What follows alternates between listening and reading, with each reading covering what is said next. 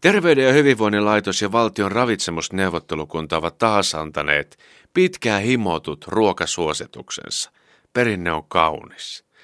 Vaikka suositukset on painotettu pienten lasten lapsiperheille ja raskaaksi itsensä saattaville, minäkin luen neitä. Kiinteät ruuat kannattaa aloittaa pieninä maisteluannoksina. Voi kun muistaisi Buffett Mursu tämän. Kun tankkaan foolihappoa ja kiinteitä palkokasveja käsitteenä sisään, niin tajuan, miten paljon meistä välitetään. Joku haluaa, että eläisimme todella vanhoiksi ja koko matkan pupujusseina. Netin terveysuutiset on helppo ohittaa, saman päivän uutiset kumoavat toisensa kahteen kertaan. Mutta ravitsemusneuvottelukunnan ravintopyramiidi vetää aina hiljaiseksi, kuin seisoisi Keopsin pyramidin juurella pienessä koistisessa. Todellisuus on todellisuutta, sen tajuaa hitaasti ja itkun kautta. Ravintopyramidi on käsittämätön luomus. Koko laaja sokkeli valtoimenaan pelottavia vihanneksen vänkkyröitä, kurkottavia raajoja betonin nielussa, tukirakenteena armottomia juureksia, joihin rautasahakin söisi vain säälittävän ihottuman. Perunaa saa etsiä turhaan. Kaikki valintasi ovat olleet vääriä tämän elämän osalta tähän asti. Pyramidia on mahdotonta noudattaa. Siinä sen ajattomuus ja kauneus. Ainoa pyramidimalli, jonka itse olen tiedostanut ja rakentanut, huojui matkalla Ruotsin laivan seisovasta pöydästä pehmeänä massahtavaan sohva-pöytä-yhdistelmään. Pyramidi oli rakennettu lihapullista. Ruokasuositukset muistuttavat, millaista elämä voisi olla. Ne eivät pakota, eivätkä uhkaile.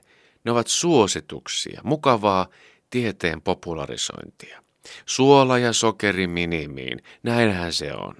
Kovia rasvoja äärimmäisen harvoin. Kitalaki kiiltelee muuten vaan. Isoisä ei tuntenut luiston estoa. Hyvä proosa puhuttelee. Yhdessä ruokailu ja säännöllinen syöminen tuottavat ruokailoa ja edistävät koko perheen hyvinvointia, näin THL. Kukapa ei haluaisi elämäänsä ruokailoa, varsinkin kun ilon aiheesta on välillä suorastaan pulaa. Ja kaikki onnistuu pienellä kokkauksella ja muutamalla jakkaralla. Ruokasuositukset ovat instituutio. Samaan aikaan syömisestä on tullut erittäin yksilöllistä, joillekin uskonto.